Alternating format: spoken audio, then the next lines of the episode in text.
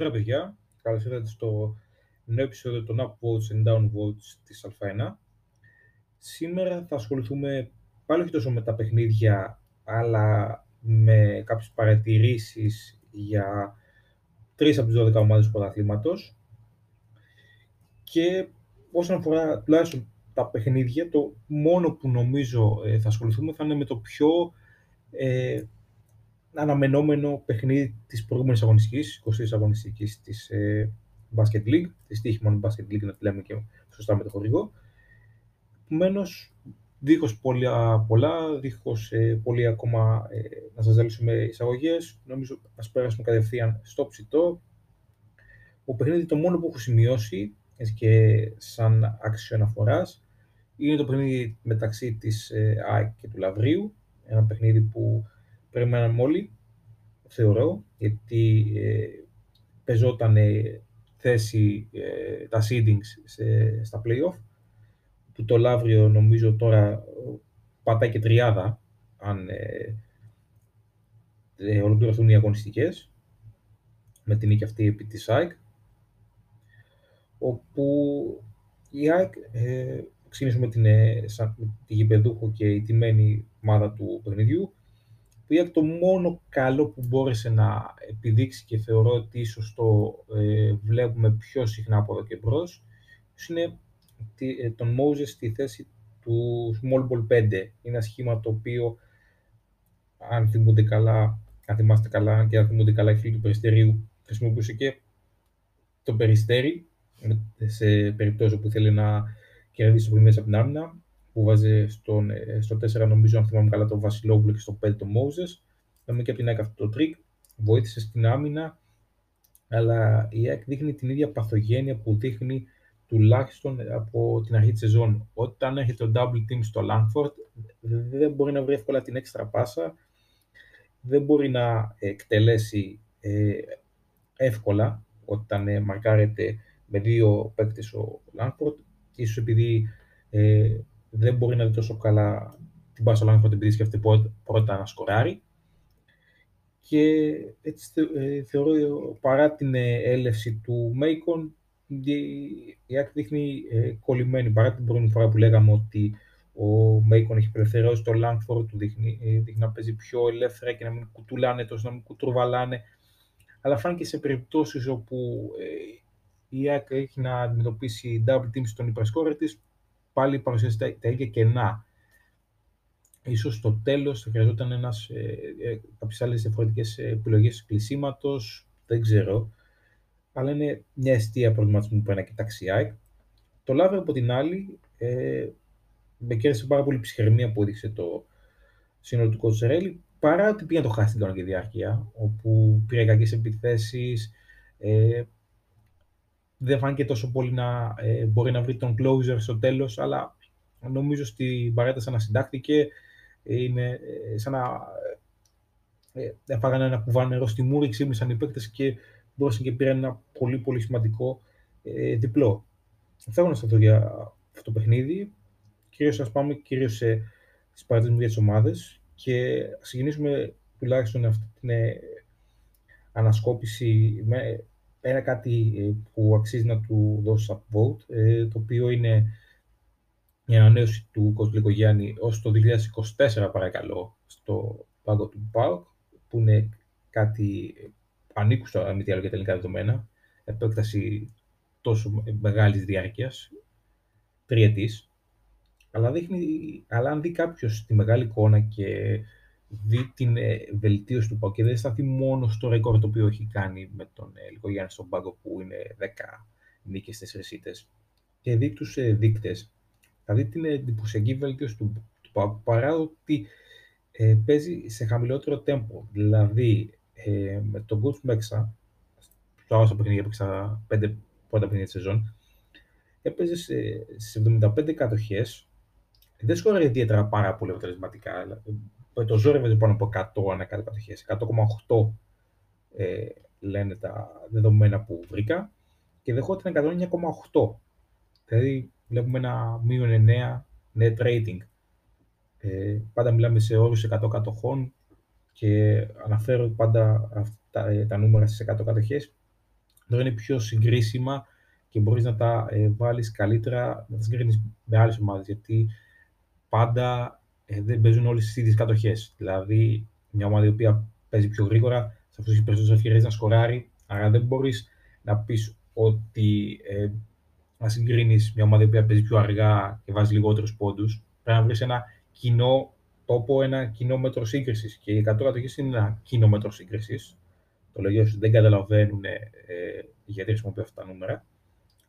Είναι η παρένθεση. Και βλέπουμε τώρα με το Ghost Λικογιάννη ότι το pace, οι κατοχές δηλαδή, τον, ο αριθμός ε, των επιθέσεων εντός εισαγωγικών, γιατί δεν είναι πάντα επιθέσεις ακριβώς η κατοχή. Η κατοχή μπορεί να είναι και επιθετικό rebound, παραδείγματος χάρη. Καταλαβαίνετε δηλαδή. Μπορεί να είναι δύο ε, επιθέσεις σε μία μόνο κατοχή. Επομένως, ε, ρίχνοντας κάπως αισθητά τον αριθμό των ε, κατοχών από τις 75 σε 73,3, ε, ο Πακ και ε, είναι πιο ε, παραγωγικός, δηλαδή βρίσκει 107,3 πόντους, αλλά και έχει καταφέρει να περιορίσει ε, τις αμυντικές του ε, αδυναμίες. Ε, κυρίως θεωρώ ότι ε, σε αυτό οφείλεται και η έλευση του Σαγκάμπα Κονατέ σε σχέση με τον Άλαν Χέρντον, ο οποίος ο Χέρντον ήταν πιο πολύ ένα 4-5, ο οποίος θεωρητικά θεωρώ, έτσι όπως το σκέφτηκε ο κόσμος μέσα, ότι θα είναι για τους χώρους για τον Γκρίφιν και για τον ε, Zermain Love να ε, κάνουν κάθετα drive, παρά να βάλει έναν όπως ο Κονατέ, ο οποίος ε, θα δέσμευε χώρο κάτω από το καλάθι. Θεωρώ τώρα, δεν ξέρω πόσο σκέφτηκε. Απλώς με τη δικιά μου ε, σκέψη. Άρα θεωρώ ότι και η έλευση του Κονατέ, ο οποίος σιγά σιγά έχει εγκληματιστεί, ε, καταφέρει να βρει ε, αμυντική ισορροπία, αλλά κυρίως αυτό που έχει κάνει τη μεγάλη αλλαγή στον Μπάουκ, και το βλέπουμε στα τελευταία παιχνίδια που έχει έρθει είναι η, η έλευση του Τζος Κάρτερ. Το οποίο το μόνο σημαντικό που είχα εγώ ε, είναι ότι ήταν η ηλικία του. Δηλαδή στα 34 του χρόνια τον θεωρούσα πιο πολύ για παίχτη ο οποίος ε, θα ερχόταν σε μια ομάδα ξέρω εγώ, όπως ο Προμηθέας που θέλει ένα push για να πάει πιο μακριά στο Eurocup. Αλλά όχι ότι είναι κακός παίκτης ο Κάρτερ. Δηλαδή ξέρουμε όλοι ότι μπορεί να σουτάρει, έχει ε, εκπληκτικό σουτ θυμόμαστε από τα χρόνια ε, που μπήκε στην Ευρωλίγκα και έχει μια βάση αμυντικού. Και φαίνεται και όλο αυτό αντικατοπτρίζεται και, και στι δύο πλευρές. Δηλαδή, ε, ο Πάκ, από την έρευνα του Κάρτερ και μετά, παρά το ότι ο Πάκ δεν έχει αλλάξει πάρα πολύ το τέμπο του. Δηλαδή, δεν είναι ότι το έχει δώσει πιο σβελτάδα ο Κάρτερ. Καμία σχέση. Δηλαδή, παίζει ακριβώς ίδιες κατοχέ περίπου. Δηλαδή, παίζει 73,2. Έχει συν δύο πόντους παραπάνω σε 100 κατοχέ και περίπου έναν πόντο λιγότερο παθητικό σε 100 κατοχές. Δηλαδή έχει 109,3 ε, και 105,2 πόντους ε, αντίστοιχα ε, στα παιχνίδια που είναι ο Κάρτερ που έχει έρθει. Είναι, σου δείχνει πόσο πολύ boost, μπορεί να, πόσο πολύ όθηση μπορεί να δώσει ένας scorer, ένας ε, shooter βασικά σε μια ομάδα. Και γι' αυτό πάντα ε, απορώ γιατί οι ελληνικές ομάδες δεν παίρνουν πιο πολύ shooter, γιατί θεωρώ ότι ε, ένας παίκτης ο οποίος μπορεί να σουτάρει, μπορεί να προκαλέσει τέτοια ανισορροπία στην άμυνα, έτσι ώστε να ανοίξει χώρους για άλλους. Ε, υπάρχει ένα βίντεο, αν κάποιος το αναζητήσει, ε, που δείχνει το πώς ένας ε, καθαρά σουτέρ, ο οποίος κινείται στο χώρο για να βρει ε, σουτ και να, ε, μέσα από screen που του δίνει η ομάδα, το πώς όλο αυτό ανοίγει χώρους για συμπαίκτες του, επειδή δεν είναι τόσο σουτέρ. Δηλαδή, ε, σε αυτό το βίντεο έδειχνε ξέρω, το gravity του Κάρι, του Στεφ Κάρι, πώς άνοιγε χώρους για κάτω από τον Σον ε, Λίβινγκστον. Και ε, σίγουρα η σούτερ είναι ακριβή για τα ελληνικά δεδομένα, αλλά θεωρώ ότι μπορεί να βρεθούν. Δηλαδή, ακόμα και σε... Σίγουρα δεν μπορεί να βρεις ένα Στεφκάρι έτσι, προφανώς. Ε, αλλά παίξει όπως ξέρω εγώ, Φλέτσερ Μαγκή, όταν πήγε στην Ομπραντόιρα. Ε, δεν νομίζω δηλαδή ε, σίγουρα είχε όνομα από το κολέγιο, ότι ήταν ε, ο παίκτη με τα περισσότερα εύστοχα τρίποντα. Αλλά ίσως είναι και η φυσιογνωμία του ελληνικού μπάσκετ. Δηλαδή, όταν παίζεις με guard, ε, screen and roll και πολύ στα φτερά, ένα σουτέρ σαν το μαγί, ξέρω εγώ, ίσως είναι πιο δύσκολο να βρει χώρους, να δημιουργήσει, να σκοράρει. Επομένως, καταλαβαίνω γιατί δεν εμπιστευόμαστε τόσο σουτέρ αλλά το αφήνω σαν αιστεία προβληματισμού, έτσι, μιας και μου αρέσει να σας ε, δίνουν έτσι αφορμές ρεθίσματα για σκέψεις, για συζητήσεις, για όλα αυτά. Μετά θα πάμε ε, στον Προμηθέα, γιατί και αυτό ήταν ένα ωραίο παιχνίδι του, Προμηθέα με τον Περιστέρη, όπου παρόλο που δεν κράτησε σημειώσεις σχετικά για το παιχνίδι, τον κράτησε συγκεκριμένα σημειώσεις για τις δύο ομάδες σχετικά με την πορεία τους στα τελευταία παιχνίδια. Όσον αφορά ε, τον Προμηθέα, βλέπουμε ότι τα τελευταία πέντε παιχνίδια, ε, αυτό που από τότε που ο Προμηθέας σιγά σιγά αρχίζει και παίζει περισσότερα παιχνίδια λόγω της ταλαιπωρίας που είχε η ομάδα με το κορονοϊό, το έχει γυρίσει στην άμυνα για τράση. Και προφανώς δεν νομίζω ότι θα πρέπει κανείς να κερδίσει μέσα από παιχνίδια από την επίθεση. Όταν η επίθεση είναι πιο, ε, θέλει πιο πολύ τριβή για να ενταχθεί, ενώ η άμυνα είναι μια ικανότητα την οποία ο παίκτης μπορεί να την έχει έμφυτη και δεν χρειάζεται πολύ να του μάθεις κάποια πράγματα στην άμυνα.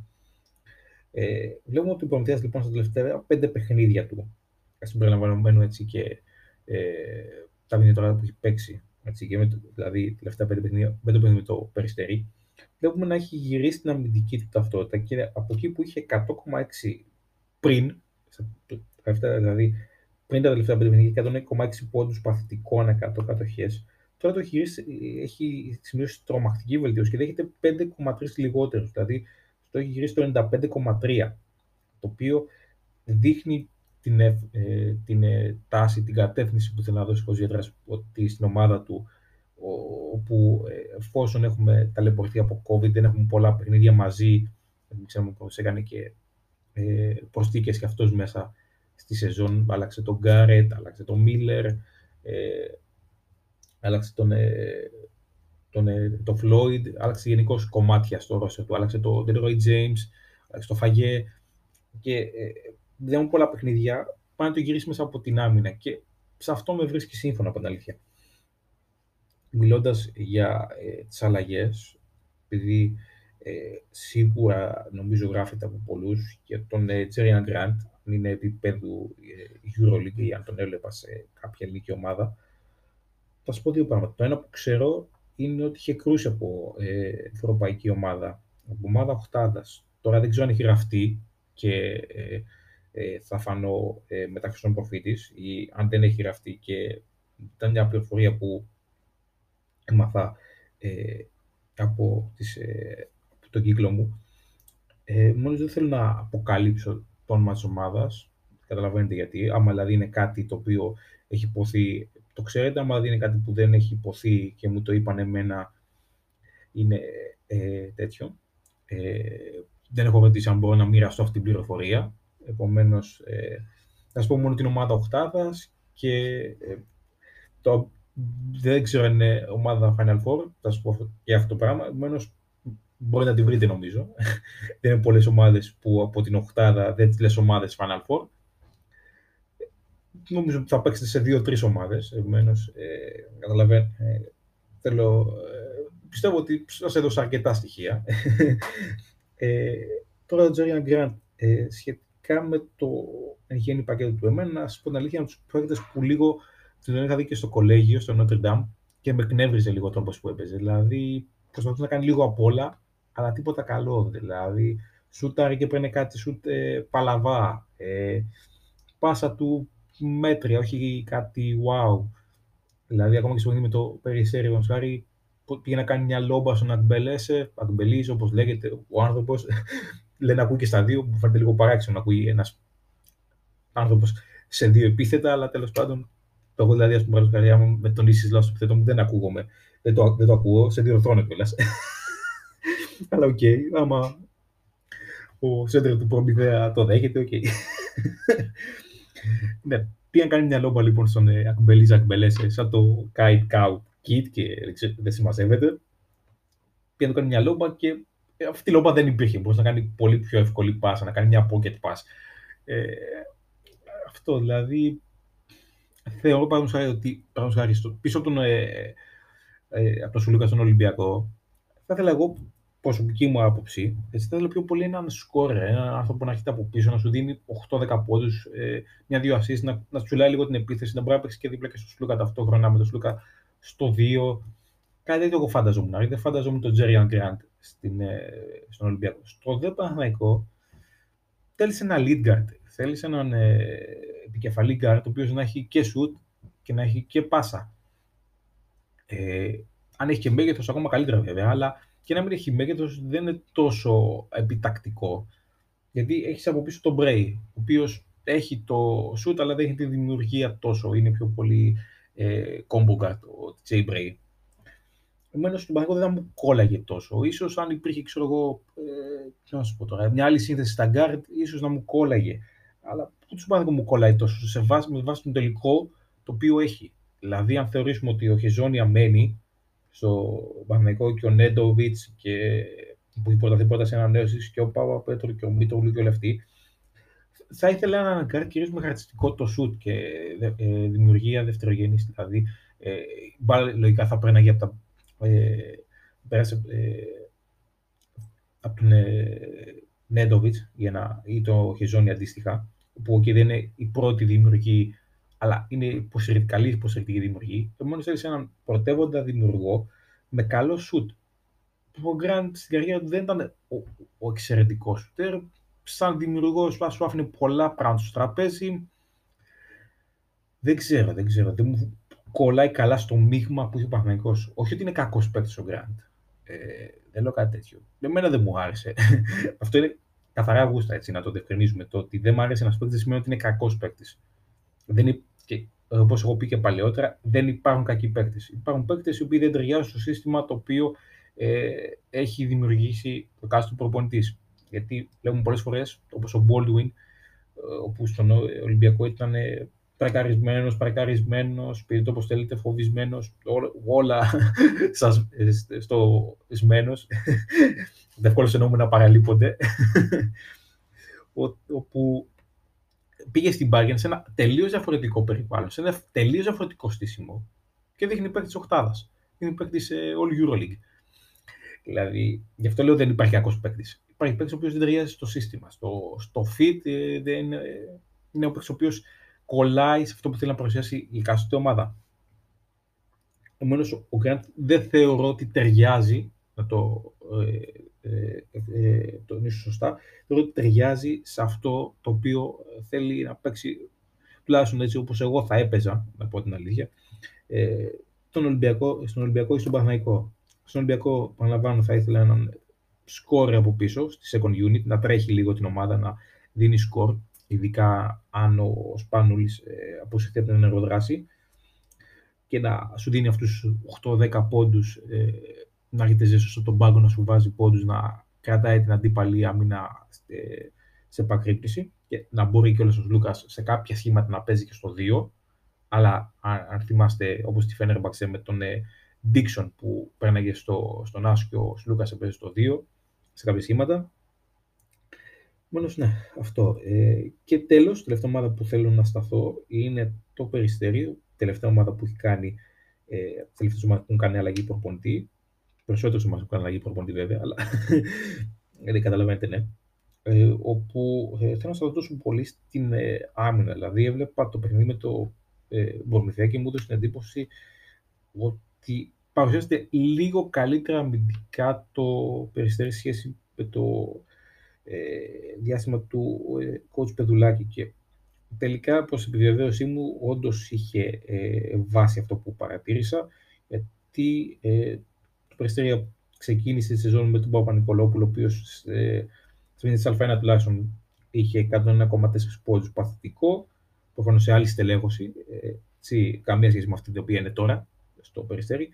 Και σε ένα σχετικά καλό pace των 73 κατοχών ο Κώστας Πεδουλάκης ε, ως ε, νομίζω και ε, αποτέλεσμα της πολύ κακής βραδιάς απέναντι στην ΑΕΚ, το, ε, το αμυντικό rating ε, έπεσε στα τάρταρα στο, στο 107,7, το οποίο έτσι για ένα πρωτάθλημα στο τελικό είναι απίστευτα υψηλό νούμερο. Δηλαδή, ε, αν δει κανείς και οι κατοχές στις οποίες έπαιζε το Περιστέρι, έπαιζε το Περιστέρι έπαιζε άμυνα, όχι στην άμυνα, έπαιζε επίθεση 70,8 κατοχών. Δηλαδή ε, σε ε, ταχύτητα Δευτέρα, έτσι, αν το δούμε ότι ε, στο NBA παίζουν στην έκτη, στην εβδόμη που είναι, αγγίζουν 100 κατοχές στην Ευρώπη, ε, που παίζουν κοντά σε, ε, οι πιο γρήγορε ομάδες παίζουν κοντά σε 75, όπως είδαμε και προηγουμένως ο, ο Πάκου του coach Μέξα που παίζει σε 75 κατοχές. Οι 70 κατοχές είναι Δευτέρα, Τρίτη, ε, μάλλον πιο πολύ Δευτέρα ε, ταχύτητα. Και να δέχεις 107,7 πόντους είναι πάρα πολύ. Δεν μπορώ τώρα να, να κάτσω να πιάσω για να σας αναλύσω σε ε, κάθε ομάδα, έτσι, με κάθε ομάδα πόσου δέχονται, αλλά αρκεί να σας πω μόνο ότι με, σε αυτό το εφιαλτικό παιχνίδι απέναντι στην ΑΕΚ που έφερε τελικά την απόλυσή του, είχε παθητικό σε 100 κατοχέ θα δεχόταν 144 πόντους. Μόνο καταλαβαίνει κανείς ε, για το ε, στήσιμο που είχαν πέσει το πλήρη στήσιμο, το πλήρης διάλυση της ομάδας του Κοσμάνικολου και τη δικιά του, ότι αμυντικά έμπαζε πάρα πολύ. Και βλέπουμε τώρα από τον Κοσμανόπουλο άλλο ένα αμυντικογενή προπονητή, κατά ψέματα το ξέρουμε και από τη θητεία του στον ύφεστο, όπου εστιάζει πάρα πολύ στην άμυνα και όχι τόσο πολύ στην επίθεση. Έχει αυξηθεί λίγο παραπάνω οι επιθετικές κατοχές, ίσως και λόγω και της έλευσης του Jordan Ford, που είναι ένας παίκτης ο οποίος που αρέσει να παίζει από τέμπο και έχει βελτιώσει κάπως την αμυντική εικόνα. Σίγουρα 101,4 ε, παθητικό 101,4 πόντων δύσκολα θα πετύχει αυτή η ομάδα. Θεωρώ ότι δεν έχει τα κατάλληλα υλικά για να το κάνει. Αλλά και που δέχεται 105,5 σίγουρα είναι ένα ενθαρρυντικό βήμα βελτίωσης για αυτό που ίσως θέλει να παρουσιάσει ο Κοσμανόπουλο από την επόμενη χρονιά που θα μπορεί να χτίσει τη δικιά του ομάδα. Αυτό λοιπόν ήταν το σημερινό επεισόδιο. Ελπίζω να, να σας άρεσε. Δέχομαι φυσικά τις ερωτήσεις απορίες, τα σχολεία σου οτιδήποτε στο inbox και μέχρι την επόμενη φορά να είστε όλοι καλά. Γεια σας.